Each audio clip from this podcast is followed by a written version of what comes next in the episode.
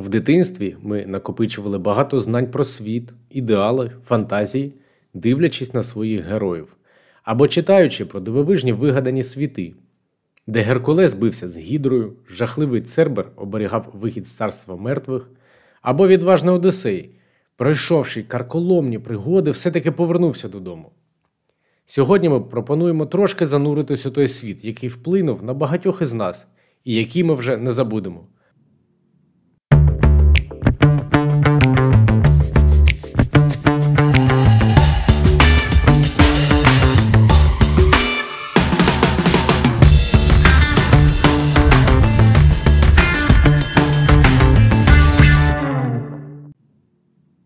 Привіт, Вань.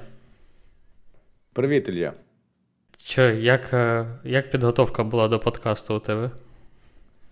Місцями була складна. А Тут ще така фішечка, що цю тему, а зараз ми будемо говорити про давньогрецьку міфологію. Ми нібито ознайомлені, і не всі факти для тебе дивуючі або дуже цікаві. Такі, ну, думаю, ну, цей прошарок знання десь чув, давай наступний, такий обираєш, обираєш а потім думаєш, а що обрати? Так в ітозі ти хоч щось обрав? Та, та, все набрав. Все, що планували. Ну, насправді мені також було складно знайти, знаєш, виділити якісь особливі факти, тому що у мене схожа ситуація. Я, в принципі, з дитинства мені подобалася міфологія. Ну, я щось там з дитинства знав. Але е, коли ти очікуєш е, знайти щось, що зацікавить стороннього слухача, котрий не дуже занурений у цю тему, то тут стає складніше, я з тобою згоден. Ну так, так. Я все одно я думаю, треба розраховувати, що у нас в школах чи десь люди ознайомлені трошки про грецьку міфологію, тобто знають, що був такий чувак, який там громову молнію там всіх мочив, і був у нього синочок. Але в цілому можна завжди додати щось цікавеньке. Давай тоді спробуємо додати. Але поки ми не почали, стандартний вступ, те, що у нас війна все ще, на жаль, триває. Є добрі новини, те, що окупантів е, відштовхують, е, виганяють з нашої землі, але е, все ще потрібна допомога. Тож заохочуємо усіх донатити на ЗСУ. ЗСУ сила. Вони герої, і причому не якісь древньогрецькі, а справжні. Українські. Да, А я а я б тут додав, я нещодавно такий відос побачив, де наші хлопці під обстрілом ну, кудись їдуть і атакують е, москалів. Чувак, я думав, мене на ямах тряси, а їх просто там вони літять на цих хамві чи на якихось там броньованих машинах, і просто взлітає машина. Ну, Прям там дуже потужні хлопці. Ну так. Е, тому це і боги, е, котрі зараз є, це і герої. Щоб трохи обладунків їм додати, давайте скинемось грошима. Слава ЗСУ. Так, слава Україні. Героям слава. Давай, я, який у тебе який у тебе є а... факт, котрий, котрим можна зацікавити слухача? А, Ну, я почну з простенького і коротенького. А, Взагалі, як я зрозумів, вже у кожній міфології багато трактувань, і те, що ми вчили в підручниках, це тільки от уява одної однієї людини або неповністю зібрані факти. Угу. І навіть в залежності від часу, коли в Греції всі в це вірили, а може і зараз хтось вірить, е, факти змінювались. І немає одного трактату, як воно було. І, от, наприклад, е, дивлячись на міфологію. Е, чув, що існувало чотири різних бога Аполлона. І один із них був народжений в результаті насильства Гефеста над Афіною. При цьому для греків, навіть які вірили в цей міф, Афіна залишалась цнотливою богинею. Угу. Як це можливо? Відповідь проста: у міфології все можливо. Тобто, чувак її зґвалтував, а вона залишилась цнотливою. Я ще чув таку теорію, що одна з богинь, вона, наче і цнотлива, але породжувала, наприклад, усей животний світ тваринний. А як вона при цьому залишається цнотливою? Незрозуміло. Можливо, тому що а от вона могутня, а той, хто її, умовно кажучи, оплодотворяв, немогутній. І тому він навіть парою їй не вважався. Тобто дивні такі уяви у міфологічному світі про цнотливість. Зараз у мене багато питань до того факту. Так, почнемо з останнього, поки я його не забув. Е, Ти маєш на увазі гею, так? Е, котра породжувала, типу, весь тваринний світ? Чи когось іншого? А, Ну, от про тваринний світ, мабуть, гею, але я не пам'ятаю. Там, здається, ще була богиня охоти, а гея це така сущність не дуже зрозуміла, чи вона богиня, чи просто щось. Ну, вона, вона наче Титаніда. Тому що як було, був спочатку хаос, а потім з цього хаосу е, там з'явились чотири боги слеш титани, чи якось так. Титанів можна розглядати як е, більше древніх богів. І ось вже ну, там. Ну так, так. Першого покоління такого. Так, так. Другого. І от після е, того, вже як е, там ось це покоління з чотирьох богів, там щось Ерос, Гея, Тартар, здається, і ще хтось, Еребус, чи якось так він називався. Вони вийшли, там вже починається каша. Ага, згоден, каша повна. Так, і. Ну, тобто, якщо це ти про гею, то цнотливість геї це прям дуже сумнівне. Прям дуже-дуже. Ні, ні, ні. Я я взагалі сам факт був про те, що е, одна з версій Аполлона угу. була народжена в результаті насильства Гефеста над Афіною. Хм. От. І при цьому греки, які вірили саме в цей міф, що Аполлон так з'явився, вони все одно вважали Афіну цнотливою. І от come on, як? Ну, якось так, це ж міфологія. Слухай, е, давай я продовжу, тому що у мене є е, трохи інша версія ось цієї ситуації. Не як з'явився Аполлон, а про саме Гефеста та Афіну. Давай, давай. Коротше, Гефест це Бог е, усього кавального, умовно, там він е, супер круто там з молотом орудував, у нього були кузні, і він там виробляв зброю, всякі обладунки, щити і так далі. Е, і е, Єфест він був сином Зевса. Але Афіна була дочкою також Зевса. І е, коли Афродіта кинула Гефеста, е, він е, вирішив е, привдарити за Афіною. Афіна пригнала до Гефеста, щоб. Блін, щось він їй скавав, я не пам'ятаю вже що. Але щоб він їй щось скавав. Ну, а Гефест він був такий чувак доволі стриманий. Він е, не дуже та, і залицявся до Афіни спочатку. Але Посейдон, у Посейдона та Афіни були тьорки, він ненавидів Афіну. І він приходить до Гефеста і каже: Чуваческий, я тут чув, що одна мадмуазель е, дуже за тобою припадає. Тобто, якщо будеш трохи рішучішим, то вона тобі відповість взаємністю. Ну і Гефест такий: ух, 100% варік. І там через декілька там, днів, я не знаю, приходить Афіна за цією зброєю чи за чимось там. І Єфест починає е, на неї налягати умовно, вона його відштовхує і починає бігти. Він е, наздоганяє е, з рахунком того, що він був кволим. Е, ну, не кволим, а нерішучим. Ні, ні, неріш... не нерішучим, а те, що він був хромий. Ну, Тобто у нього там щось угу. з ногою було. І він наздоганяє її. Хапає її за її одяг і зриває. Ну, Тобто вона виривається і вона постає повністю гола перед ним. І, коротше, він не стримується. Ну, типу, Афродіта пішла від нього, сам розумієш, жінки давно немає, і він якулює їй на бедро. Афіні. Афіна така бере ганчірку, така, фу, блін, ти ти що, збочинець, витирає і кидає на землю. І тут саме класний момент, що е, від цього народжується дитина, напівзмій, напівлюдина від Гефеста та Єї. Тобто від е, прапрабабки Гефеста. Так, так, так, не Афродіти, а саме геї, так? Так, так, так. Бо геї це, бо, бо геї це по типу там земля Так, і все, так. все таке. Так. Ось. Блін, а якщо б він. Афродіта тут явно зайво, він міг просто так спустити у кущах. Це було б нормально. Афіна, ти мав на увазі. Афіна. Так. Так, е, 100% зайва. І прикинь, е, ось що, ось що називається незапланована вагітність.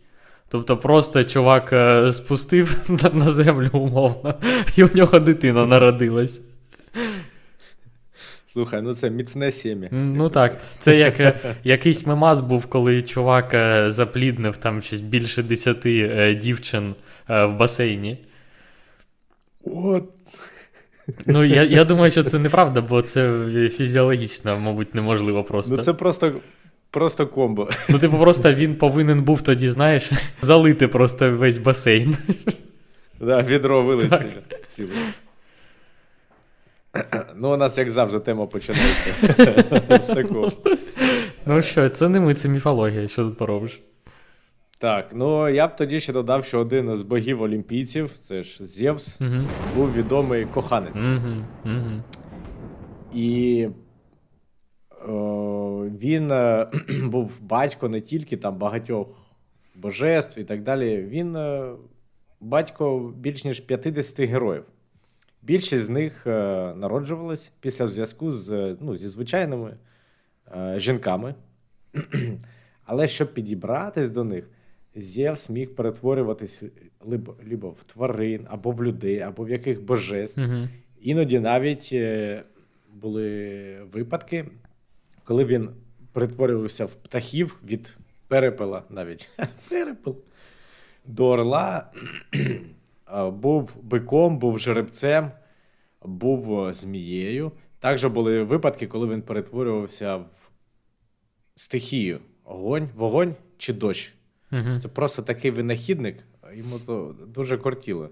Такий махоній з поліцейської академії. Коротше, наплодив, скільки міг. От, от наче вони зробили мужик, який все, що хоче, може робити.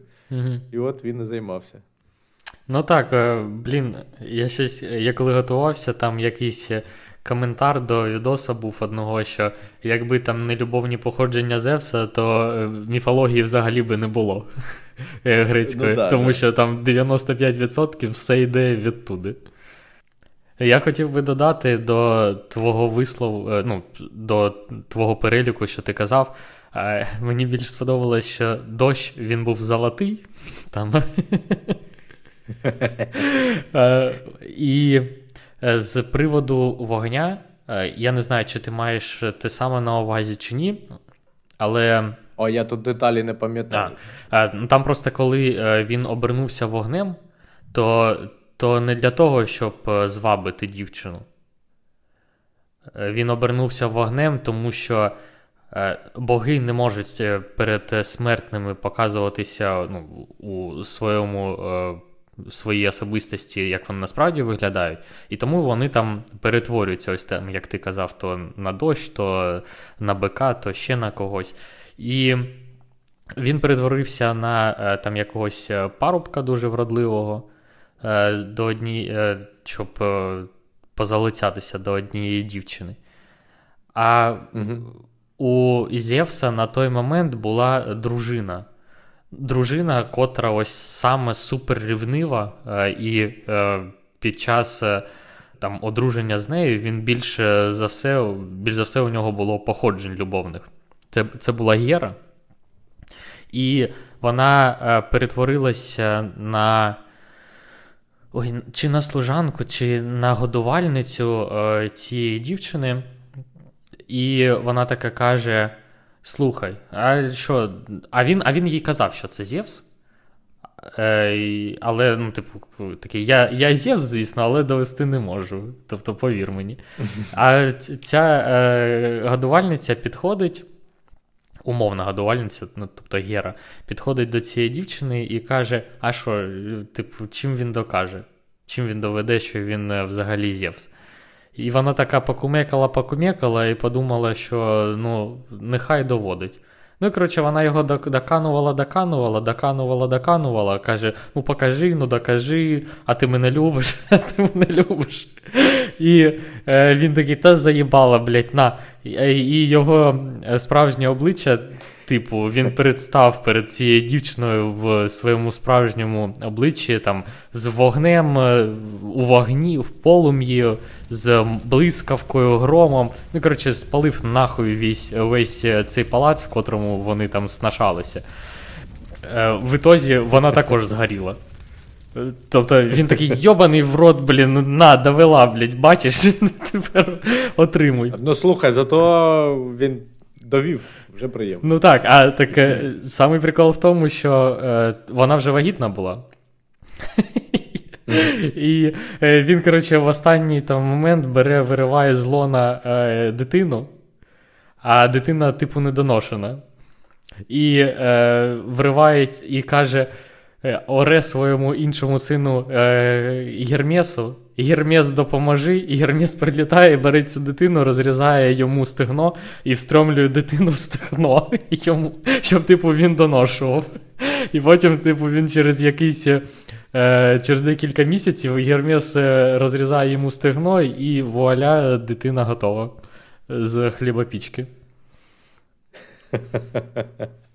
Слухай, хірургія чітка в них. Та там топ. Я коли я коли це все читав, е, ми з тобою під час попереднього подкасту розмовляли, що єгипетська міфологія якась, е, ну така, на на події, там, на боги доволі скудна. Ось тут в грецькій прям читай, перечитай. Ну, прям супер цікаво, знаєш, як. Е, я пам'ятаю, в дитинстві я ходив до бабушки, там в якийсь час ми щось дивилися аля Санта-Барбари. Ось я наче mm-hmm. зараз пережив той час. Тут е, Санта-Барбара, дай Боже. Та тут і Санта-Барбара, і такі прям нереалістичні події. Думаєш, оце вони придумали. Так, Таку штуку просто неймовірно. Блін, ну ти погодься, що ось е, на, наскільки відрізняється якістю, так? Е, єгипетська міфологія та грецька. От прям в грецькій Ну, прям супер, все цікаво. Тут такі повороти подій, прям не можна передбачити. Ну так, тут тут мені здається, знаєш, е, більше подій. Більше подій, так. більше е, персонажів. Отак, так. Е, це як е, масштабність. Ти розумієш, що сценаріст прям вклався душею. Угу. А, Ну і так, до слова, ось е, ця дитина, котра вирізана була із стегна Зевса, потім вилізла, це був Діаніс. Це був Бог е, виноділія. Забухав хлопчина. Ну, потім так, коли дізнався, як він народився, думаю, йоп, твою. Так, ну, схоже, що я також е, тоді розповів, тож давай ти. Давай тепер я. А Мені завжди не знаю, з дитинства запам'ятався Сізів. І, і я єдине, що про нього знав, що він просто катав десь в горах камінь. Mm-hmm. Ну, катав і і це таке прислів, типа Сізіфів труд, uh-huh. що це щось або рутинне, або непродуктивне, або і рутинне, і непродуктивне, і безкорисне. Uh-huh. І от я вирішив трошки дізнатися, хто це такий. І це, виходить, був цар, це будівник, е, ой, е, і місто навіть побудував, і взагалі він там син е, божества. І в нього було дуже багато влади, але він був ще той розумник. І там є різні версії, як, ну, чого його взагалі боги туди запхали. І я таки не зрозумів, чи в Тартар, чи в царство Аїда. Ну, мабуть, в Тартар, тому що е, боги запхали. Типу, якщо вони когось запхали, то вони запхали в Тартар. Та, та Тартар буде ще окрема тема, бо я взагалі про нього не знав, що він існує. Mm. А, типу, вислів, е, що там. Ну, я не знаю. Та йди, йди ти в тартарари. Ось так. Саме тартарари. Тартарари я чув. Ага. Я знаю, що тартар це рублене м'ясо і доволі смачне. Півко, але. Але, коротше, не знав, що вони такі. Ну, може бути і риба, і... до речі, тартар. Так, може бути риба mm. з тунцем. Коротше, коли Зевс викрав німфу Егіну, Її батько Асоп, а це, здається, був бог річки, прийшов за допомогою до Сізіфа. І той вказав, куди саме Зевс викрав Егіну. Угу. І Асоп створив там якесь джерело. Коротше, якесь джерело в Ефірі, яке ніколи не пересухало. От, Потім, е, переховуючись від гніву Асопу, Зевс набув подоби каменя, великого каменя, але, здається, не такого великого, як там катав той Сізіф, десь там писали таке.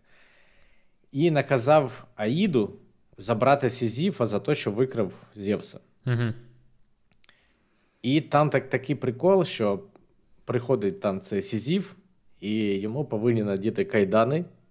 А він каже: А як їх надягати? Ну, йому показують, як, і він взяв і на Бога надів кайдани, і коротше, і звалив звідти. На Аїда? Тобто, хоп, він. Так, та, на Аїда. Ага. І і він уник там кари богів перший раз. От. Е, Потім Арес звільнив Аїда, зв'язав Сізіфа і доставив його душу до місця покарання. А перед тим Сізів наказав дружині не ховати його тіло. І на підставі того, що не зможе перебувати в царстві Аїда. Він переконав дружину Персіфона відпустити, відпустити його на три дні до світу живих, щоб забезпечити поховання, і більше не повертався. Гермес е, повернув його назад, ну, що, типа, хлопець там уник покарання. Там якась така складна схема, що. Я, чесно говоря, кажучи, навіть трохи заплутався. Тобто вона не поховала тіло, і він поскаржився, що його не поховали, і його відпустили. От якось так, що типа поховання було обов'язкове, щоб. О... Його відпустили з царства Аїду тому що не поховали так, тіло. Так. Ага. Так, так. От. Ну і після цього Гермес Сіломіс повернув його назад, де за всі злочини Сізіфу, ну, злочин це обман богів і таке інше. Було призначено суворе покарання. От закочувати в тартарі камінь нагору, він майже докочує до самого верху, і камінь скочується, йому знов доводиться це робити. І я думав, тут в історії є якийсь хеппі-енд. Бо ж Сізів такий там, ну, бешкетник. Е, намахував людей. Навіть е, в деяких легендах було, що він не просто царював, а й людей скидав з балкона і гвалтував там кого завгодно, і залицявся до тієї самої німфи Ігіни, е, яку викрав Зевс. Ну, коротше, тобто. По-твоєму, цей персонаж, котрого ти описав, заслуговує на хеппі-енд, так? Чи що? Ну там просто таке коїться, думаю, ну можеш якось типу, викрутитись з якоїсь безвихідної ситуації. І десь я навіть читав, що, типу, можливо, він і викрутився за за якимись легендами, але підтвердження ніякого не знайшов. Угу. Коротше, він і зараз у Тартарі катає цей камінь. Бідолашний. Я я чув про цю легенду. Ну, я також не знав там через за що і так далі, але я не думав, що це в Тартарі. Хоча логічно, так, що Ну, він же смертний, тому де йому ще знаходитись, якщо він е, привинився. Ну так, так. І я от теж я читав і і про Тартар, і про царство Аїда, і я такий. І не допер. Де саме. Ну і, і ніхто не знає, Сізів не розкаже. Ну, насправді е, там немає іншого місця для нього, окрім як Тартар тоді. Ну, якщо він прям в немилостиві е, для богів. Ну так, так. Думаю, що нема. Давай я продовжу тоді. Е, Розповім трохи про це загробне царство Аїда. Я не буду розповідати там про Харона, Стікс, можливо, у тебе щось є. Коротше, там е, ситуація яка була? Що Аїд е, він був це брат Зевса. Зевс його послав у підземне царство володарювати. Ну, але сам Аїд насправді не дуже та й задоволений був в цьому. Але історія зараз не про це. Історія про те, що після суду тіні, тобто душі загиблих в грецькій міфології, вони прямують по однієї з трьох доріг. Угу перша е, дорога вона прямує до е, Асвадєєвих, здається, чи Асваділєєвих лугів. І там знаходяться ті душі, е, котрі, ну, знаєш, вони були не дуже і погані, і не дуже і добрі. Тобто душі, котрі е, не не досягли якоїсь досконалості під час е, свої, свого життя. Тобто це і не злі, і не добрі, умовно. Друга дорога веде до Тартар. Mm-hmm. І це з англійської я дивився, коли перекладають як абіс, ну тобто безодня. Це найглибша безодня в царстві Аїда. І там знаходяться найзапекліші приступники, тобто Е, там титани, гікетанхейри, гіганти, е, усі там ті, кому не хто не сподобався богам. Ну, частіше за все, Зевсу. Е, і там смертні також можуть бути. І моя історія насправді про третю дорогу. Третя дорога вона веде до Ілізіуму або Єлисейських полів. Саме класне, що я у своєму житті чув колись там про Єлісейські поля, Та, я теж але я не знав взагалі, що це і відкуди воно йде. І коли от я готувався, знаєш, класно, от коли у тебе пазли е, не вистачає там пазлів, і ти такий раптово знаходиш цей пазл і такий, ах, во, ось воно звідки. Ну і коротше, е, ось ці е, цей Ілізіум або Єлисейські ці поля, це також частина потойбічного світу.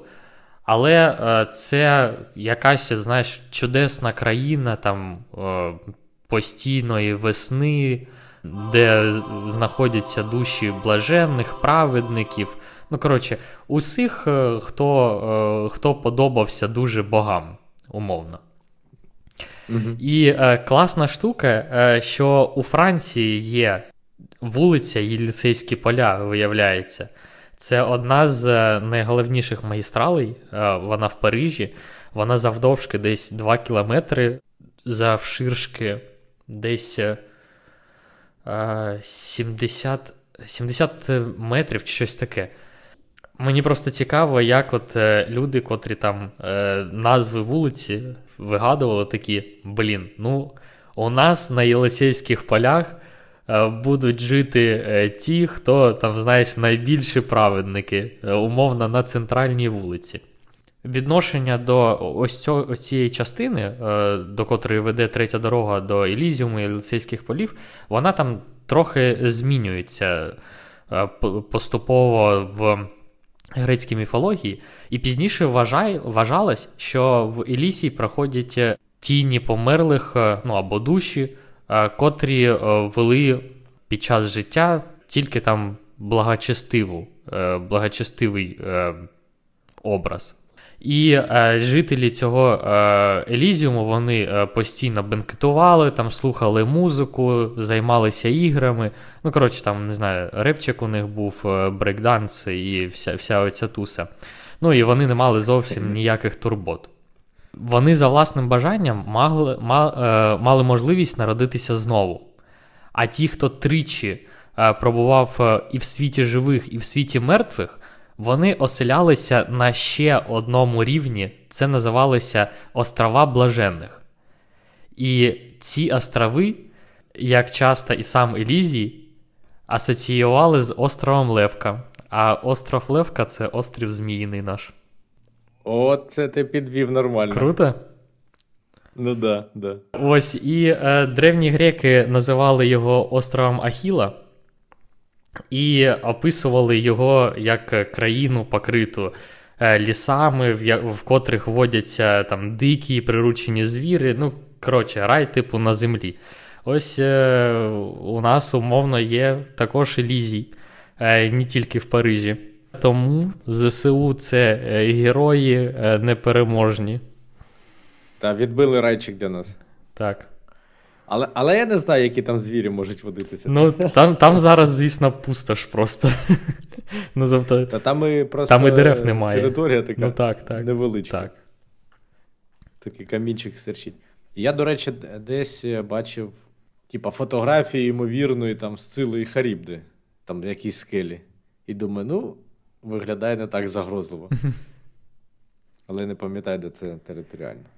Прикольно, знаєш, коли воно е, не не коли ти цілеспрямовано це шукаєш, а коли такий е, просто несподівано якийсь факт, е, думаєш, приємно, приємно. Так, так. І що так, що такі древні люди знали десь наближення до тебе на території. Так, ну в мене все. Я з цим фактом закінчив. Так що. Так, ну давай я трошки розкажу. І ми тут вже кілька разів казали про цей тартар, uh-huh. чи то соус якийсь, чи це рублена риба, uh-huh. чи тартарари.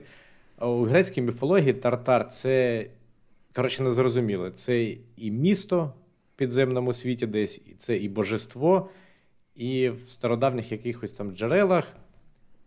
Також о, тартар є першою існуючою сущністю, е, як світло та космос.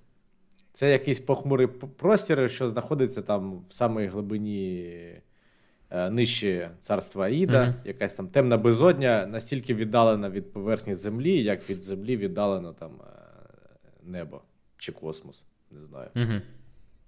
От, що по типу навіть мідне ковадло наковальня летіла би з землі до тартару, там, якщо його кинуть 9 днів. Mm-hmm.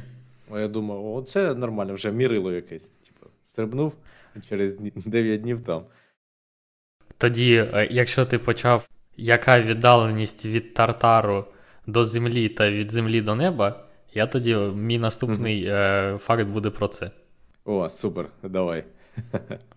В тартар попадали там люті хлопці, наприклад, це сторукі велетні, які були дітями урану, титани і так далі. Ну, велетні там то стерегли титанів у тому тартарі, то самі були заручниками, я про це трошки пізніше згодом розповім. І навіть самі боги там, типу, вважали це ну, і боялись цього місця, бо тартар це не царство іде, де тільки душі, а просто ти там на вічне покарання залишаєшся. От таке от таке от е, чудове місце. А потім, здається, Посейдон зробив е, якісь мідні мідну браму чи стіна і обніс. Ну, воно вже виглядало більш облаштовано, як то кажуть, той тартар, і звідти нема куди дітись. Слухай, а я от е, я не до кінця зрозумів, е, чи тартар е, це є частина потойбічного світу, котрим править Аїд, чи ні?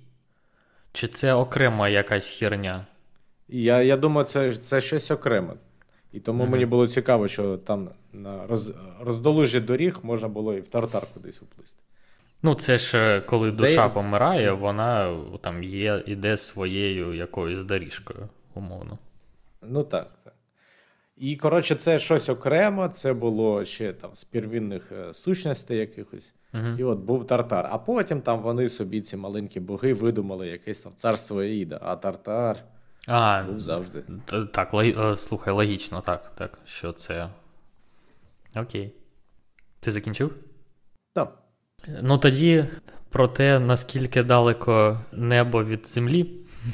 Коротше, як е, ми згадували на початку, був хаос. З хаосу з'явилися чотири першородних боги чи титани, незрозуміло.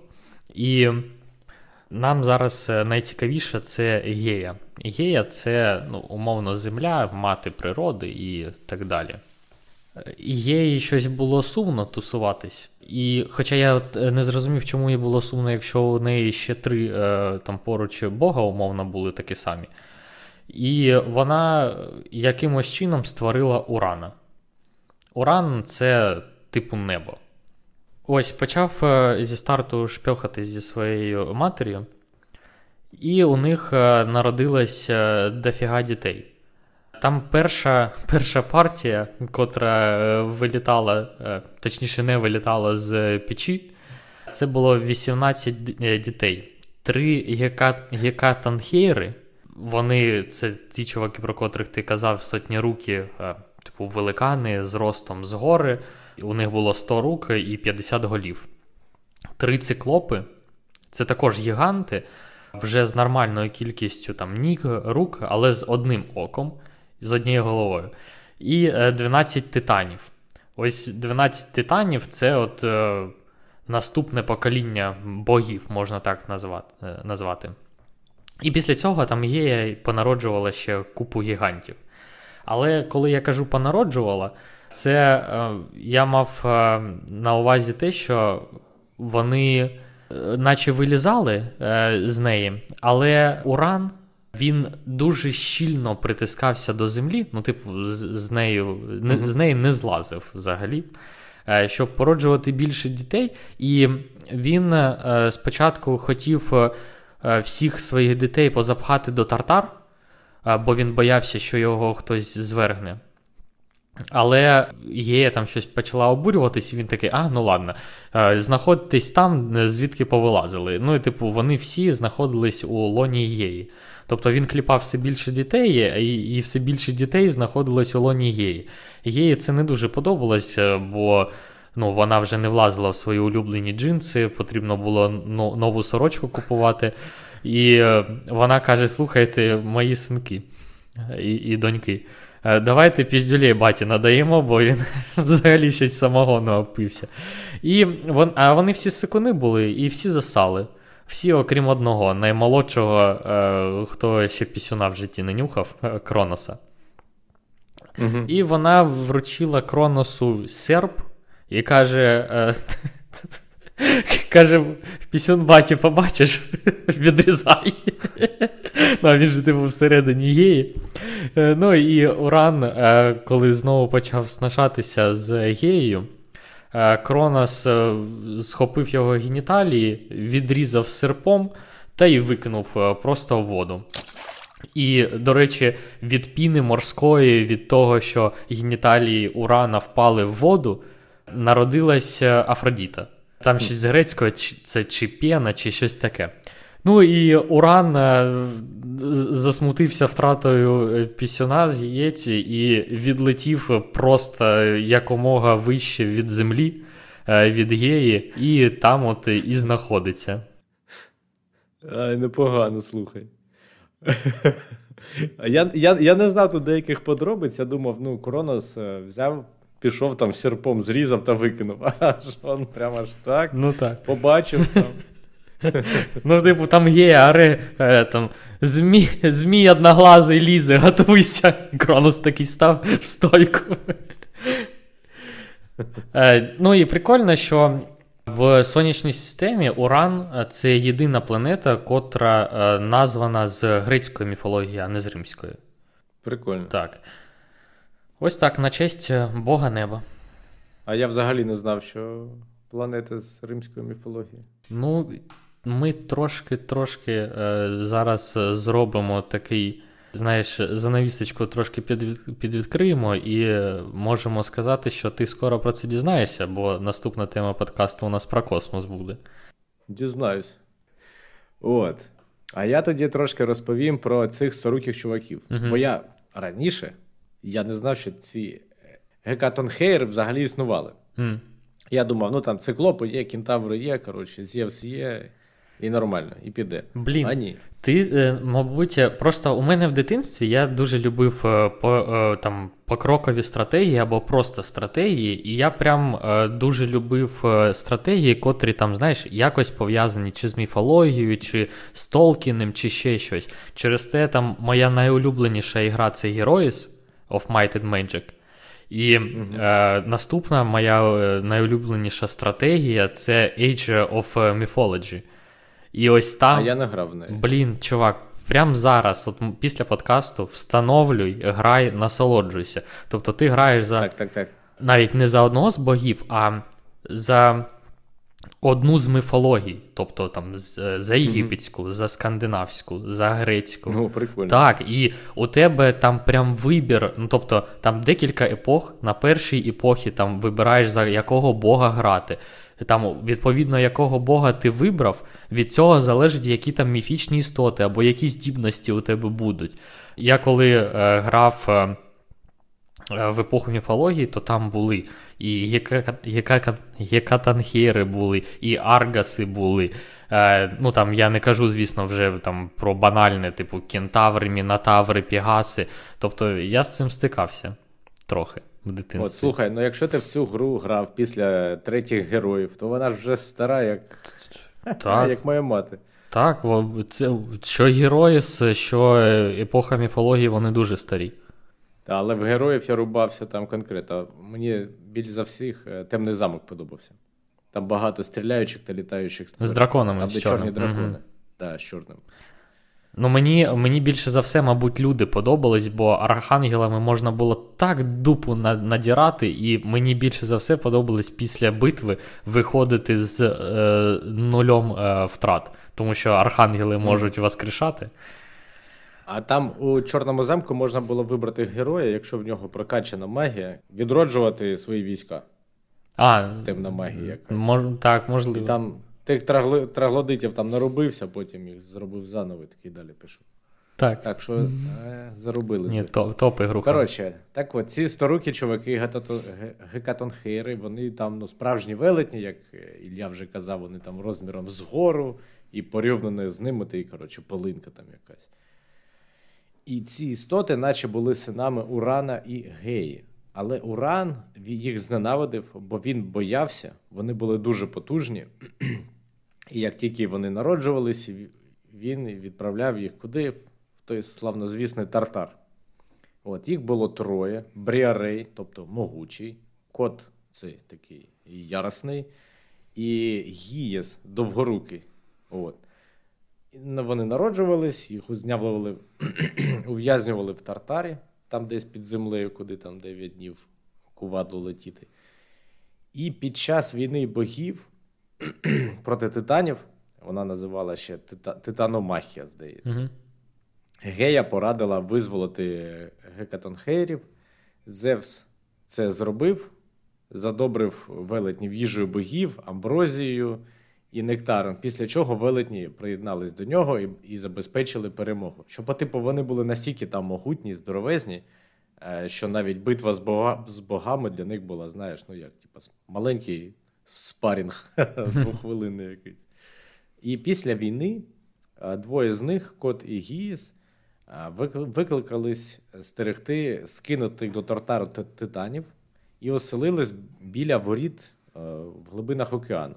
І що по типу, коли зараз там дуже сильно хвилюється океан, це ті велетні щось там ворочаються просто. Типа цунамі пішло, то там ці сторуки велетні перевернулися. А Бреарею Посейдон віддав у дружину свою дочку Кімополею. Кімополею, здається. І пізніше один із, гекатонхерів прийшов на допомогу Зевсу, Зевсу, коли той покликав е, велетнів для боротьби проти гігантів. І Бріарей також е, відзначився в тому, але я цю легенду там детально не знаю, що звільнив Зевса, коли е, за намовою Гери інші боги олімпійці зв'язали його і стали ділити владу.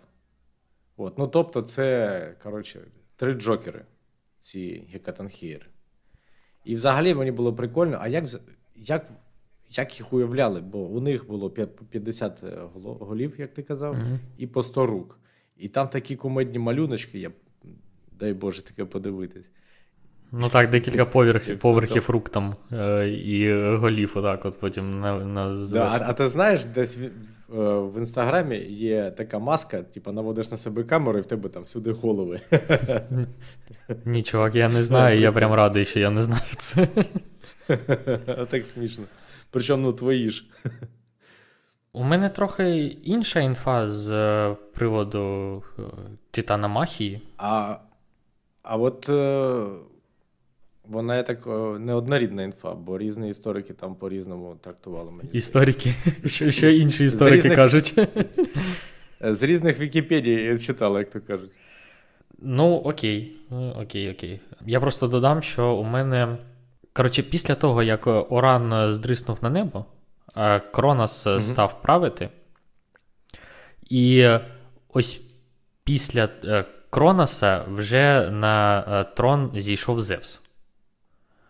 Зевс е, це е, син Кроноса і Реї, то, також Титан, Титанів.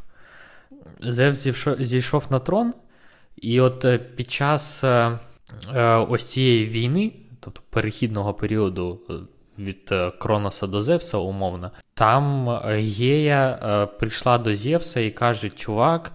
Е, ти не переможеш е, ніяк, ніяким чином е, титанів, тому що, щоб їх перемогти, тобі потрібен хтось з того ж покоління, з тієї ж епохи. І те, що я читав, то Зевс, Зевсу прийшли на допомогу циклопи. Він їх визволив з Тартару, і саме циклопи і подарували йому грім і блискавку. А ти знаєш, я чув, що циклопи подарували йому грім, блискавку, типу, вони кували mm-hmm. для Зевса. Але ж, може, і ці старукі чуваки теж допомагали. Можливо, можливо. От я про циклопів там не скажу. І взагалі ж там циклопи, здається, чи їх було троє, або, можливо, це був цілий народ. Там теж не зрозуміло. Або і ті, і ті циклопи існували. Ну, я думаю, я думаю, там вони всіх привлекли, кого могли. Так, я думаю, що циклопів було трошечки більше, ніж троє. Ну, Давай давай я поясню, чому. Е, якщо ти завершив вже зі своєї історії. Да, да. Чому я так вважаю? Ви зараз зрозумієте з е, історії про Аполлона. Ти трохи його е, чіпав вже Аполлона, одного з чотирьох, мабуть. Але у мене Аполлон. Е, Е, Історія про Аполлона це в моїй історії Аполлон він син Зевса і Лєти. Коротше, Лєта це така е, богиня, е, котра була дуже доволі недоступна. І е, Зевс, е, ну, він як любив попривдаряти, він хотів здобути її благосклонність. І коротше, постійно за неї е, за, за нею бігав. Ну і одного разу йому вдалося. Але під час того, е, під час цієї всієї романтичної історії, усе б нічого, якби не було Єри. Єри. Єра е, це дружина Зевса, нагадаю. Єра трошки засмутилася, тому що її чоловік ліворуч ходить. Ну, в принципі, вона дуже болісно це переживала завжди. А і цього разу вона е, створила.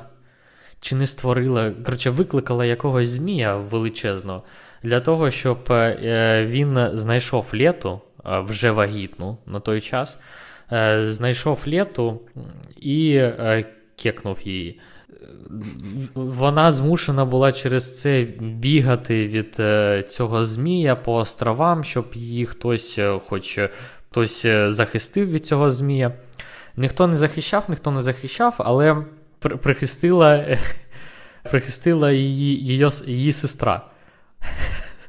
А сестра її була островом.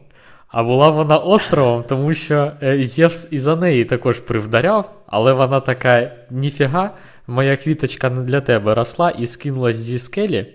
І на тому місці, де вона впала, е, типу, був, е, ну, якби, вона стала островом на тому місці. І Лєта змогла е, захиститись на цьому острові, і народити вона Аполлона змогла. Ось. І дівчинку, але я. А, а дівчинка, здається, була Афіна, якщо я не помиляюсь. Ну, Але це не точно. Ну, Мені мені здається, що це була Афіна та Аполлон. І знаєш, от коли я е, дивився та читав про Аполлона, то Аполлон це як такий піздюк-мажор, у котрого, типу, були всі е, всі можливості, але він трохи їх просрав. Зараз поясню чому. Коротше, ну, наче у нього все нормаз було. Е, тобто батя Бог, е, він подогнав е, Аполлону лук зі стрілами, котрі там були супер якісь круті. І він швидко доволі акріп, ну, коротше, як і всі ці напівбоги і герої. Угу. І у нього було стежка була правильна на початку, тому що Дельфи вони були названі на честь Аполлона. Тому що Аполлон з'явився у вигляді дельфіна перед моряками, котрі були у штормі, і він їх врятував. Він їх врятував, і він такий е, каже: чувачки, я вас врятую, якщо ви будете там мені поклонятись. Вони такі окей. І е, вони стримали слово, почали йому поклонятись, заснували, типу, е, місто Дельфи. І, е, до речі, там е, і був славнозвісний цей дельфійський оракул, котрий там завжди тільки правду, умовно казав. Е, що далі? Коли Аполлон е, був на пікі своєї популярності, е, то він переміщається до Олімпу. І тут я не знаю, можливо, ти мене виправиш, але мені не зовсім зрозуміло з цією ієрархією. Тобто на Олімпі було 12 богів, і чи жили з ним ще хтось чи ні, я так досконало і не зрозумів. Я маю на увазі, окрім цих 12 богів, тому що з того, що я читав, там Ерас, наприклад, він також е, колись е, тусувався на Олімпі, і е, він міг забирати там дружину, забрав до себе. Хоча вона не була богинею. Так, у мене просто уявлення було, що на Олімпі тільки боги. Е, але це я відійшов від теми. Ну, от я я не знаю, може це як знаєш такий божественний пентхаус, куди там можна ну, можливо. з собою взяти. Так. Ну, коротше, я до чого? Що Аполлон переміщується на Олімп, тому що він там е, якийсь суперпопулярний. Він, до речі, був е, дуже вродливим. У той самий час цариця Необа, вона була царицею, царицею якогось чи країни, чи міста, не пам'ятаю. Вона, коротше, хвалилася тим, що вона суперплодовита була, і у неї було 14 дітей, котре вона народила своєму чоловіку. Якогось хера, я не знаю чому, вона починає ржати з матері е, Аполлона Лєта і каже: Ха-ха-ха, у неї усього-навсього двоє дітей. Аполлона цвірінька як кукуха, він е, виходить і просто гасить усіх 14 дітей. І ти такий ха-ха-ха, хто тепер сміється? Типу. Після цього він задрачував Ероса. Він задрачував Ероса щось, е, просто ржав з нього. А Ерос такий, ах ти сука, е, і стрельнув у нього е, золотою стрілою, а в якусь дівчину свинцевою, здається. І він закохався в неї, а вона, відповідно, не закохалась, типу, навпаки. Типа, образила, що він підстрелив? Ні, ні, ні. Це Ерос підстрелив, типу, А-а-а. щоб е, нашкодити Аполлону. Типу, Аполлон, е, він закохав Аполлона в цю дівчину, а дівчина в нього не закохалась. І вона втікає від нього, втікає. Там щось кричить баті, а батя також був якийсь Бог у неї, допоможи, і батя допомагає і перетворює її на дерево. І Аполлон такий добігає, дожинає її, цей стовбур дерева просто намагається охопити, ридає, і ось в цей момент почався надлом Аполлона. Він е, потім е, зрізав гілку, він створив вінок. І ось цей, знаєш, uh-huh. який там лавровий, так здається, лавровий вінок, потім він був символом поетів. Його, типу, Аполлон створив. Ах, от він звідки. Так. Це перша його невдала любов. Друга невдала любов. Він закохався в якусь дівчину, вони навіть одружились. У неї вже був, е, е, була дитина від е, цієї дівчини. Ну, я маю на увазі в утробі, ще не народилась.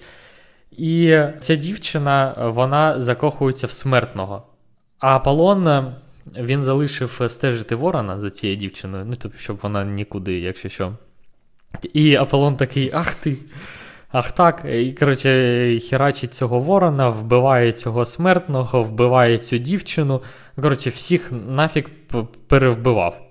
Е, він е, забирає знову е, дитину з утроби, типу, якимось чином. І віддає цю дитину навчатись медицині чи чомусь подібному. І е, ця дитина супер круто вивчає медицину і навчається, і е, у неї виходить е, навчитися до такого рівня, що вона може воскрешати мертвих. Ну, а це, типу, прям все табу, це навіть заборонено богам. А їй йде скаржитись до Зевса, Зевс такий, ах, він е, Сабатюра, нерадивий син, і вбиває сина свого сина, тобто сина Аполлона цього. У Аполлона все, просто криша остаточно їде. Він такий, ну, пізда вам усім. І йде і тупо вбиває одного за одним циклопів. Просто там. Ага, в Брезні спішов. так, просто там гасить їх нафіг усіх. Ну, там щось положив, якусь е, гору, е, гору циклопську. І якось у нього постійно не складалося е, з любов'ю, не складалося з милостю богів. І е, Аполлон, е, він насправді був не, тільки по дівчинкам, а ще й по хлопчикам. І ось у нього було два хлопчика, котрих він типу кохав. Це був Кіпаріс і Гіацинт. Гіацинта він сам випадково вбиває. Я е, типу, не буду заглиблюватись як саме, але типу, він випадково його вбив і перетворив його на квітку. А Мгм. а Кіпаріс був засмучений смертю свого улюбленого оленя, і він приходить до Аполлона, каже: Вбий мене. Аполлон каже: Ні, я тебе кохаю, нікуди не відпущу, ти моя друга половинка. І, і так вже багато вбив своїх других половинок, з мене досить, я це більше не переживу. Ну і е, вони зійшлись на тому, що він просто перетворив його на дерево. Кіпарис. Мгм. Нормальна тема. М. Слухай, ну то там е, дівчина у дерево перетворилась. Коротше, вони так. е, Для них це нормальне життя. Типа, допоміг їй батько. На, будеш деревом. Лаврушка. Ну так, просто Аполлон, я не знаю, ну, життя у нього складне. Бачиш, е, пішов, е, типу, з коханням не вийшло, хоча, хоча він е, доволі привабливий. Дружини його кидають, чоловіки вмирають, сина Зевс загамселив. Ну, Да, такое. Погоджуюсь. Так, довга історія була, але я все підводив до Але циклопів. життя у нього ці- все-таки дурне, але цікаве. Ну так, е, Так подивитись. якщо у нього будуть діти, то буде що розповісти їм. Да, до речі, про його дітей. Там трош, трошки в мене теж буде пересікатись. Угу, Розкажу про того чувака, який вмів виліковувати. угу. От. А я б хотів трошки розказати про кентаврів. Хто це такі? Ну, всі знають, що це коняка з тілом. Тіло коняки з тілом людини і головою людини. От це такі дикі істоти, напівлюди, напівконі. І жили вони в лісах та горах. Народжені вони від е, Іксіона, він був сином Ареса, і Хмари, яка прийняла подобу Гєри. От. Жили вони десь там у Фесалії, ну і що вони, як справжні козаки, там харчувались м'ясом, п'янствували і були славетні своєю бойовою вдачею. Я от не знаю, що таке бойова вдача, це може, може такі там сміливі, що всіх е, розбивали там. Кентаври, так? От. Так, кентаври. І вони там били зі своїми сусідами лапіфами якимись, намагаючись викрасти для себе дружин з того племені. Переможені Гераклом, вони оселились по всій Греції, і кентаври смертні, а безсмертним був лише Хірон, Угу. е- син доньки океану. Ну. Син доньки океану. Ага, окей. І, і Титана Кроноса, здається. От. І цей Херон, оскільки він син богів. А, так, так, так. Безсмертно був лише він. І як так вийшло, що Кронос е, е, займався сексом е, з Реєю, якось там у пристрасному моменті, і він е, був у вигляді коня. І тому Хірон народився з тілом і ногами коня, але з людською головою і руками. І через що це такий особливий кентавр, він був е, дуже досвідчений у музиці, полива, полюванні, поливанні, у військовому мистецтві, а також в медицині. І славився своєю добротою. І він був серед і він був не серед тих, а саме тим, хто навчав, здається, Асклепія, а це був син Аполлона, uh-huh. цьому мистецтву лікування. Ну, тобто, це дуже крутий е, кентавр був. І він був також якось ненавмисно поранений Гераклом отруєною стрілою, і він настільки страждав від болю і неминучості цього життя, що відрікся від е, безсмертя. І Зевс поселив Херона на піднебесі у вигляді сузір'я Кентавра. Угу. Тобто у нас там десь над головою Хер- Херон літає. Ну, головне, щоб коли ти кажеш Херон, ти мав на увазі е, цього е, кентавра. А може це такий, знаєш, гарний переклад, що у нас Херон, а у них буде Пінісон. Можливо, можливо. Прикольно, мені подобається взагалі, от. Е, знаєш, як вони пов'язували. Тобто міфологія це ж релігія була, правильно свого часу. Тобто, як вони пов'язували тоді е, релігію з тим, як світоутворення відбувалось. Тому що е, Зєв вже також там е, декілька сузір'їв зробив насправді. Ну, да, і вони все так.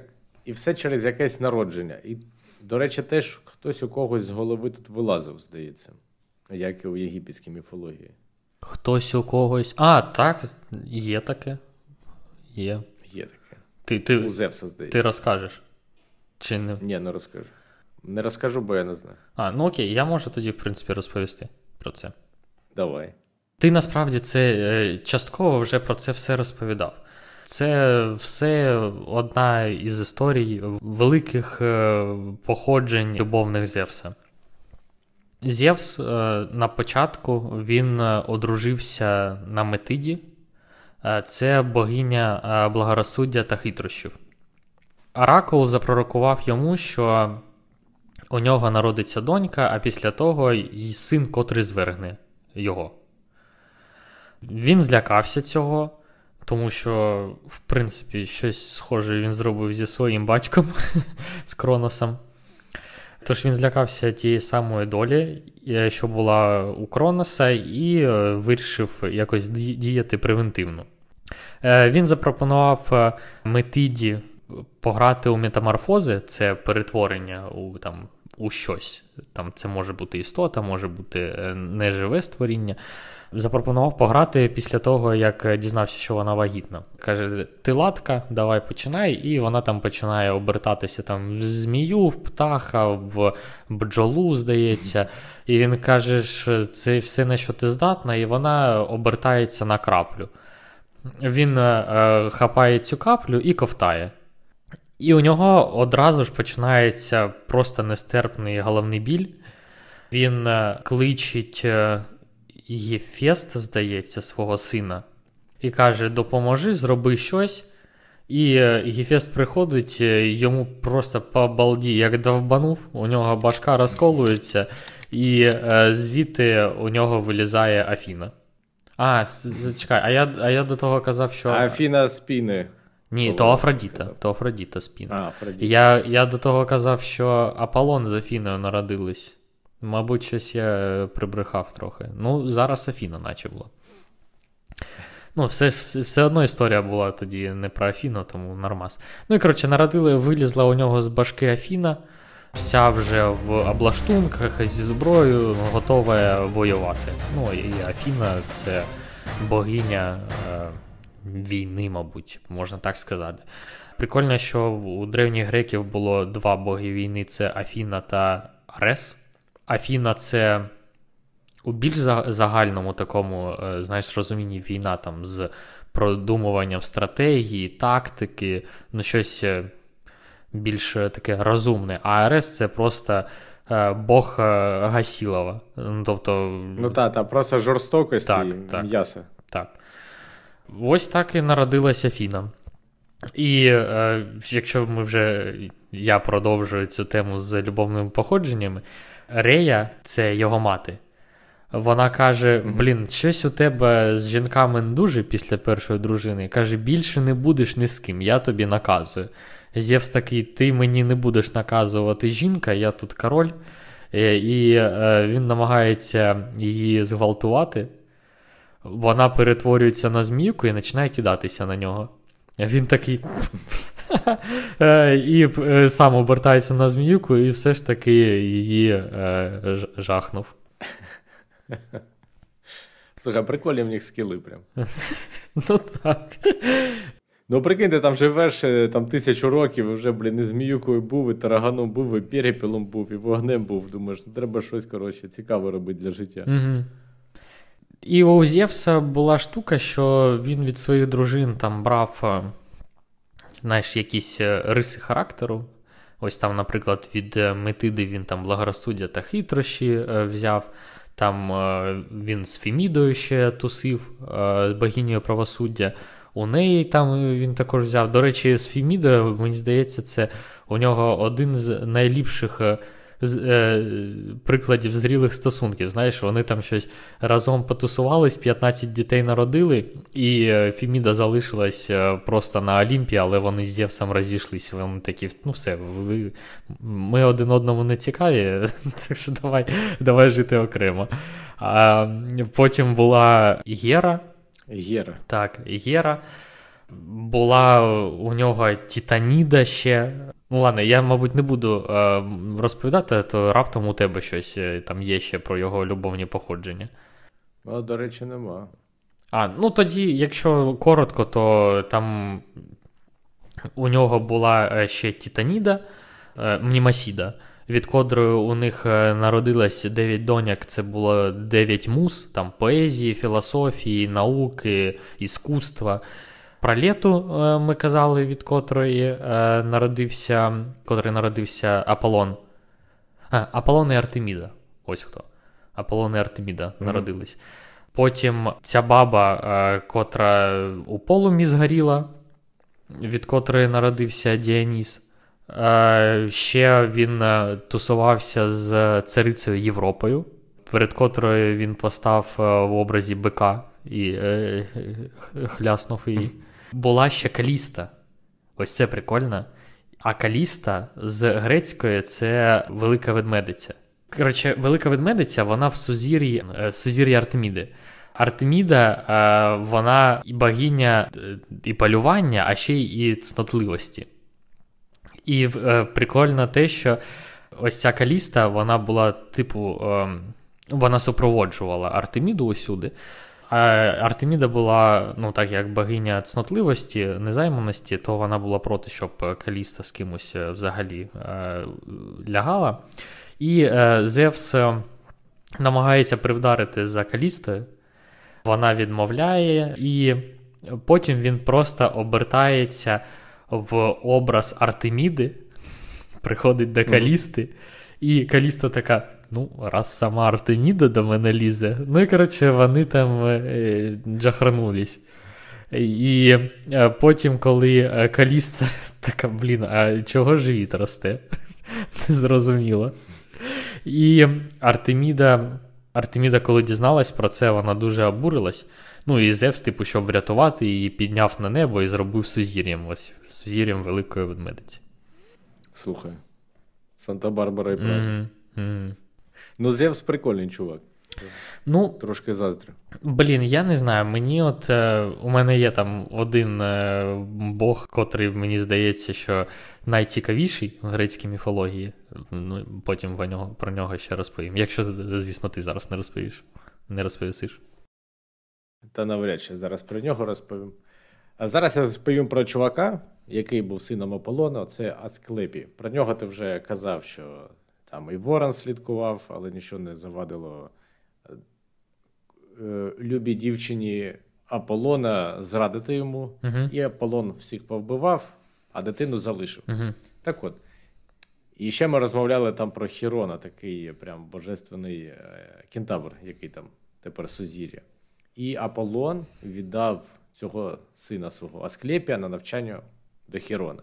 Ми пам'ятаємо, що Хірон е, був дуже розумний, знався там Коротше, знався на всьому, на чому знаються гарні хлопці, там медицина, бойові іскусства і всяка така штука. І Хірон е, почав вчити хлопчика медицині. І ще зазначу, що е, наразі Асклепій не мав якихось там божественних навиків. Він просто був хлопчиною. І він настільки добре вчився, що навіть у своїй майстерності став круче, ніж Хірон, напів, ну, напівбожественний кентавр. Угу.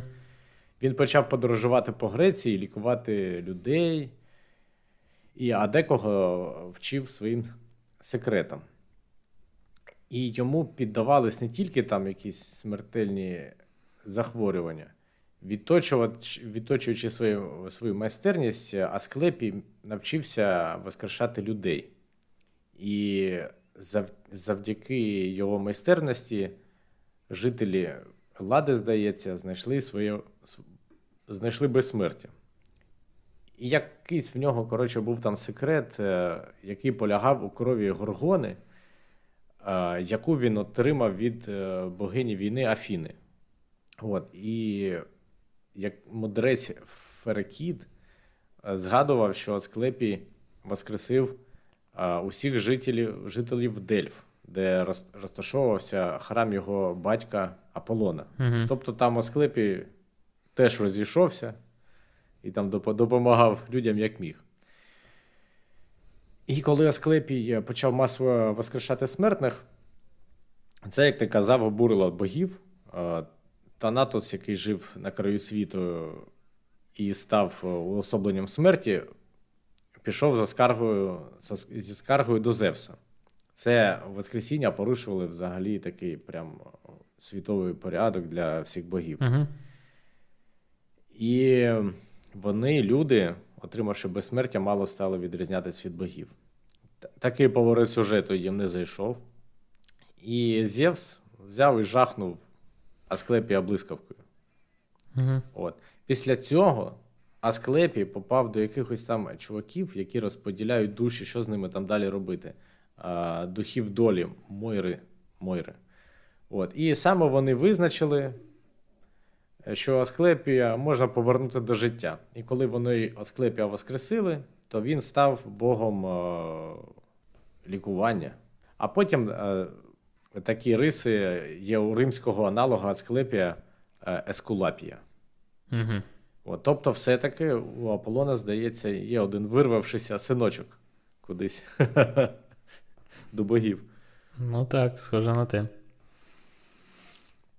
Прикольно, прикольно. Я от е, я не знав, що його все ж таки потім е, воскресили. Так, але це не точно, бо там різні трактати є, а я ж так з інформацією потрохи ознайомлений. Може, нікого в нього і немає. Ну, блін, міфологія це, в принципі, не те, що якась наука. Да, Все не дуже точно. Так. Окей. Можу я тоді, так? Да, да, давай. Я тоді розповім е, про е, Бога, який мені більше за все подобається в грецькій міфології. І е, це Гермес. Це mm. Бог торгівлі і щасливого випадку. Він е, також Бог хитрощів, крадіжки, юнацтва, красномовства. Чому чому саме він мені більше подобається за все? Тому що у нього риси того, що я найбільше за все поважаю, в принципі, в людях, це юнацтво. Розум. І Гермес також син Зевса. І е, як і Аполлон. Але от е, тут е, вони, знаєш, такі як протагоніст та антагоніст. Єрмєс він був одареним з дитинства, і там, умовно, на якийсь другий, здається, день від народження він вкрав карів з під носа Аполлона, через що він привернув до себе увагу свого батька Зевса. Коли Аполлон наскаржився про це Зевсу, вони погнали на Олімп і його умовно там примушують повернути е, карів. І Гермес такий, та без базара, все повернув взагалі без проблем усіх карів, окрім 12. Е, він такий, тому що 12 карів я приніс в жертву на честь 12 богів Олімпа. Аполлон такий, що взагалі дурний, їх 11. Кукухай поїхав. А Е, і Гермес каже, так, ну, я 12-й, буду 12-тим. Аполлон прифігів від цього, а Зевс такий собі поміточку поставив. Знаєш, він там плиточки муває, і у нього там е, ранки найулюблені, найулюбленіша дитина. І Гермес вище пішов у нього по цьому, по цим рамкам, е, по цьому ранку. Він е, з мертвих корів, з жил корів, він натягує струни та створює арфу. Там щось грає на ній. І Аполлон такий, ух ти, блін, що це за штукенція така, е, як круто грає. І такий, ладно, давай залишиш собі карів, а мені даш арфу. І е, і Гермес такий, та не проблема. Е, забирай. Чи ні, стоп, мабуть, не арфу, ліру, ліру, ліру. Так. І, а, вони... а, ліра на колітках така? Ну, вона менша, менша. Менше арфа, коротше. Так, І е, потім е, він вирізає з тросника свірель. Е, це, типу, дудочки такі, знаєш, як е, стоять одна. Сапілка. Ну, ні, тільки багато сапілок. Багато. А, поняв. Та вони зрізані. Такі. гобна гормошка так, такі, так, з, так. такими струбками. Так, так, так. так. Він е, починає також на ній грати. Аполлон каже: «Е, Давай е, я зроблю тебе е, богом чи пастухів, чи щось таке. А Гермес каже: Фіг там, я не лох якийсь, мене не проведеш. І відмовляється. Каже: Давай ти ти навчиш мене передказувати майбутнє. А Аполлон е, він е, не знає, як він цьому навчився, тому е, точніше, він не може йому розказати, тому що він не знає, як навчити. Його самого навчили. І він каже, що там-та, там-та можеш дізнатись. Ось він, Гермес, йде до когось, я вже не пам'ятаю, і його там навчають предказувати майбутнє також. Після цього Гермес стає весником богів на Олімпі. І він каже Зевсу, що що він ніколи не буде брехати. Хоча е, він, е, у нього є сумніви, що він, е, у нього є здібність завжди казати правду. І Зевс такий, ех ти, сорванець, добре, і приймає його на Олімп. І ось так от е, особливо нічого визначного не зробив, але знаєш, сам е, добився вершин. Посувався там. Так, добився да. сам вершин, там може там щось е, з кимось добазаритись. Ну, коротше, якщо що, це як сірий кардинал. Це Гермес. Угу. Тож, якщо якісь обкашляти питаннячка, то це до Гермеса. І цікаво, угу. що Гермес дав значення слову герметичність у Гермесі, типу, поєднується і добро, і зло щільно поєднуються в одній, в одному якомусь е, там сосуді, тобто Гермесі. Там правду та лукавість, плутавство та допомогу. І ось е, є версія, що саме від Гермеса пошло, пошло, е, пішло значення слова герметичність. Прикольно. Mm. Йому Це навіть... Цікаво, ти підводиш іноді до нових термінів. Йому навіть скіпетр подарували там дві змії, чорна і біла, котрі переплітаються одна з одною, і це от е, означає там добро і зло в ну, в одному, в одній колбі, умовно, в одному сосуді. Ну так, а я ще пам'ятаю, знаєш, фільм Одесея така, такий був. І там мені подобався теж Гермес, він такий літав, у нього такі красивочки були з крильцями. Угу. Прикольний чувак. І він як посланник ще був там щось постійно робив. Такий дипломат такий. Слухай, от про цих змій я от розкажу, як кумедний такий хлопчина е, Тірєсій чи Тірєсій. Тобто там декілька є легенд. Фішка в тому, в одній з них, що він побував і чоловіком, і жінкою. Ну і а, там декілька варіантів. Зараз я трош, трошки про них розповім. А, По одній легенді він е, побачив двох е, сплівшихся змій, які спарюються, і ударив вдарив одну палкою і перетворився в жінку. А вона, ну, типа, змія виявилась самкою, і Тересі в жінку перетворився. По другій легенді е, він наступив, наступив чи посохом вдарив спарюючихся змій. І притворився в жінку. Пізніше на тому самому місці наступив е, знову на них і повернув себе чоловічий облік.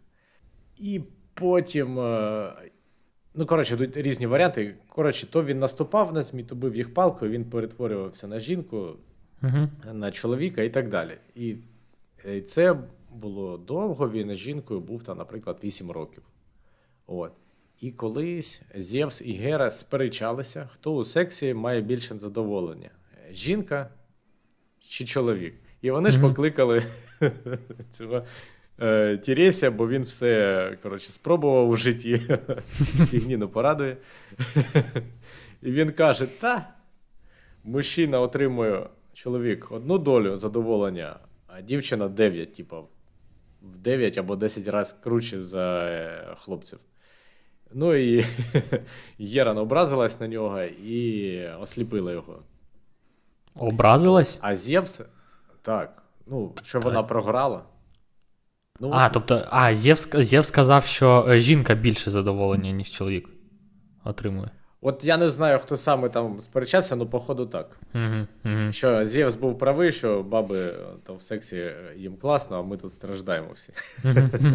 От. І вона його осліпила, а він е, дав е, йому е, можливість передбачування. Є інше, інша менш популярна теорія, що Тіресі просто побачив голу купаючуся Афіну, Мгм. і вона за це позбавила його зору. Але потім вона над ним зжалилась і дала дар прорицання. Мгм. От. Прикольно. Мені більше подобається, що він був е, жінкою, тому що змі, зміюку палкою був. Ну так, так цікавіше. Типу, постукав палкою, коли захотів там е, під час сексу обернувся на жінку, щоб побільше Слухай, задоволення. такий заходиш, і такі гарні чоловіки, ти такий по палці вдарив, таку хоп, і дівчина. Спробував би? Е, Та я от просто навіть не знаю, при яких обставинах я такий заходжу кудись, і я такий «О, гарні чоловіки, тому Вань, щось дивне. Ну, не знаю, в баньку якусь. В баньку. Ну, Да. Так, ну я все. ага. Ну, прикольно, прикольно. Я хотів би е, розповісти про Атланта. О, давай. Знаєш щось? Ні? Тільки те, що він е, подоконники тримає. Угу. Ну, все правильно кажеш. Коротше, е, за міфом, Атлант е, він брав участь у боротьбі титанів проти Зевса у той самій Титаномахії, про котру е, ти розповідав. І за що він був покараний, тобто він мусив вічно підтримувати небосхил. Це дуже е, перекликається з утворенням деяких слів е, або назв. Ось, наприклад, на думку стародавніх, місце перебування Атланта знаходилося на крайньому заході, і звідси і пішла назва Атлантичного океану, тобто з ім'я Титана Атланта. Згідно з іншою версією, Атлант володів е, деревом з золотими яблуками, які, е, згідно з пророцтвом Фіміди, той самої е, дружини Зевса, богині правосуддя, відбере син Зевса. Через це він насправді відмовив е, е, Персеєві в гостинності, за що той обернув е, його за допомогою голови Медузи, котру він відрубав, на величезну гору, що підпирала небо. Це за іншою версією. І звідси взялася і назва Атлаські гори, котрі знаходяться в Північній Африці. Прикольно. Так, А я, до речі, думав, що Атласські гори трошки не там, а на території Ірану. Ну я, я не стверджую. Можливо, ти Я прав. теж. Я теж просто, просто, просто базікую. Геракл е, ще приходив до Атланта в пошуках е, золотих яблук е, це про котрий я казав. І е, мусив замість нього тримати небо, щоб е, поки там Атлант повідриває ці яблучка. Е, Атлант е, намагався обдурити Геракла, щоб він е, зайняв його місце назавжди.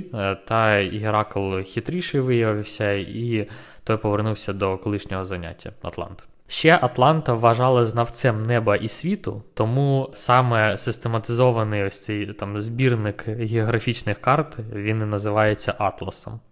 Класно. Блін, не знав, що це з цим пов'язано. Взагалі, я коротше і про герметик не знав, і про Атлас. Ну, це ж це ж версія, це все, все, все тільки версії. Але прикольно так перекликаються, переплітаються між собою. Угу. Так. А я розкажу трошки. Ну тут у мене коротеньке буде. Гея це щось там первинне. Угу. так? Угу. Потім були титани, типу Кронос. А, угу. ну, це друге чи перше покоління богів. І наступне покоління там всякі боги-олімпійці, правильно? Uh-huh, От. І так от, Кронос боявся своїх дітей, усіх своїх дітей він ковтав. uh Якось він, походу, їх не пережовував, він їх просто ковтав. Бо Рея. Глотка працювала нормально. Да, Рея хитрощами врятувала Зевса і дала Кроносу, ой, так, Кроносу проковтнути камінь. Там ще цікава фішка, що камінь це чомусь атрибут якогось громоверця, і саме тому він ковтав саме камінь. Я не знаю, як він не відрізнив там е, Зевса від каменя. Ну так от. А він в пелюшки був замотаний, цей камінь. А ти знавець який, а? От. І потім, змужнівши, Зевс дав Кроносу якесь огидне пойло. Угу. І той зригнув всіх своїх проковчених дітей, які там всі ховались. І Зевс зі своїми там братами постав проти батька інших титанів.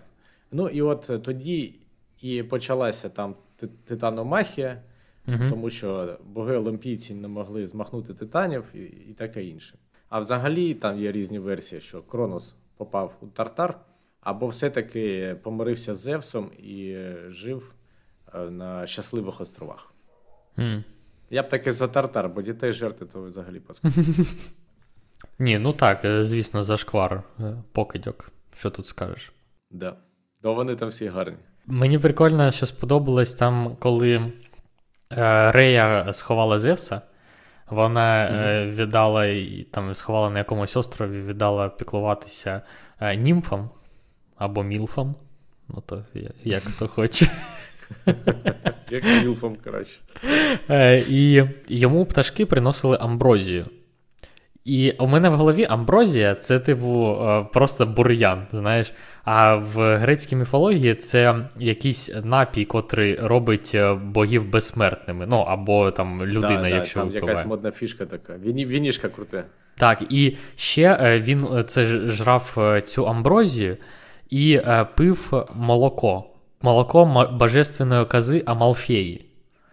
І е, після того, коли е, Зевс е, зайняв своє місце там, ну, володарем е, світу і е, царем царем усіх богів, він цю Амалфею перетворив на сузір'я Казирога, типу віддячив їй. Взяв один рог у неї, і він ось цей ріг саме це був е, якраз е, цього цим рогом достатку. Ну, знаєш, це про. А, Рог ізобілія, типу. Так, так, так. Просто хотів додати це. Прикольно також. Прикольно. Тобто цей каприкорн, тобто козірог, це пам'ятка від кози, яка годувала Зевса молочком. Так. так. О. да, І цікаво, як взагалі Ну, виходить, що ця грецька міфологія, вона так пов'язана з нашим повсякденним життям, ну, мовно mm-hmm. кажучи, що є і терміни, і сузір'я, і вона прям дуже поширена. Ну, то також бачиш, просто сузір'я, е, вони та назви, схоже, пішли з е, грецької так, мови. Через це їх так е, багато. А от коли планети почали відкривати, ну то вже mm-hmm. там не так вже і багато. І. У нас же також дофіга багато слів е, з грецькою. Е, для мене це також відкриттям було. Я, знаєш, ти живеш, використовуєш там якісь слова, ти не замислюєшся навіть над цим. А коли дізнаєшся, це те, про що я казав, що як пазлік складається. Ну так, да, да, воно цікаво так. Ось. Так, це була твоя частина. А, Та давай моя частина, давай твоя черга. Окей. А, Ну, зараз я більш про про банальний факт розповім. Uh-huh. Ну, як факт, міфічний факт. Uh-huh. І це, до речі, мій останній факт. Так от, Були такі два монстри, вони жили у протоці. Чи це скелі були, чи біля скель, е, де пропливали кораблі. Це, здається, місінська протока. Два чудовиська. Одна жила у глибокій печері, вона називалась Цилла. Вона гавкала як е, невеличка собака, але насправді вона була там страш... страшним чудовиськом. У неї там була купа лап е, і шиї, і на кожній по голові. І там якісь там ікла, як бігемота, чи ще більше у роті.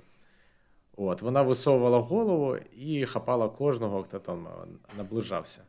Але якщо відплисти від неї, то там е, на мореплавці очікувала Харібда. Вона іноді розкривала свою величезну пащеку і проглочувала все, що туди там потрапляло. А потім тричі в день, а ну тричі в день вона там десь засмоктувала все це. Ну тобто там прям щось щось неймовірне навіть цілими кораблями, а потім випльовувала. Так от, е, умовно, звідти і пішов вислів між Сцилою і Харібдою, коли ти робиш такий е, вибір між і то фігня, і то, коротше, mm, прикольно, якась. І прикольно. тобі треба зробити якийсь вибір, і ти такий, блін, між Сцилою і Харібдою опинився. Чи, коротше, не знаю. Чи йти на роботу, чи не йти. Я ніколи ніколи такий вислів Ніколи такий вислів не чув, але круто. А я ти знаєш, багато разів прям чув. І... Да, Багато разів чув. Прикольно. Тоді тоді моя черга. Я я трошки прям такий малесенький-малесенький. Від Союзу так, е, від Союзу е, Гермеса та Афродіти народився Гермафродіт. Це напівчоловік, напівжінка. Отакої. Я не знав, що це від них. Я також не знав. А ти знаєш деталі, що там ну, що там в нього було? Сісічки були? Е, Наче сісічки були, і е, бобінець був е, з булавою, бубінці з булавою.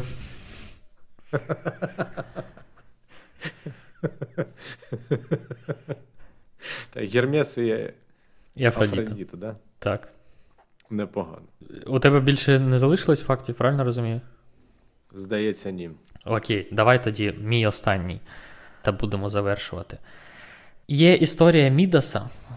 Це е, популярний е, міф, котрий використовується для роз'яснення наслідків жадібності. Е, Мідас був царем, е, який володів е, просто кремезним величезним статком, однак він завжди хотів більше грошей. Тому він попрохав своїх богів надати йому е, таку властивість щоб е, він е, міг перетворювати будь-які речі, доторкаючись до них на золото. Е, боги задовільнили його бажання, але його його нова здатність вона виявилась нічим іншим, як прокляттям просто. Бо він не міг не їсти, не пити нічого, бо усе, до чого він торкався, він перетворював просто на золото. У відчаї він попрохав богів Е, знову забрати цю властивість, можна так сказати. І боги змилувались над ним і забрали її.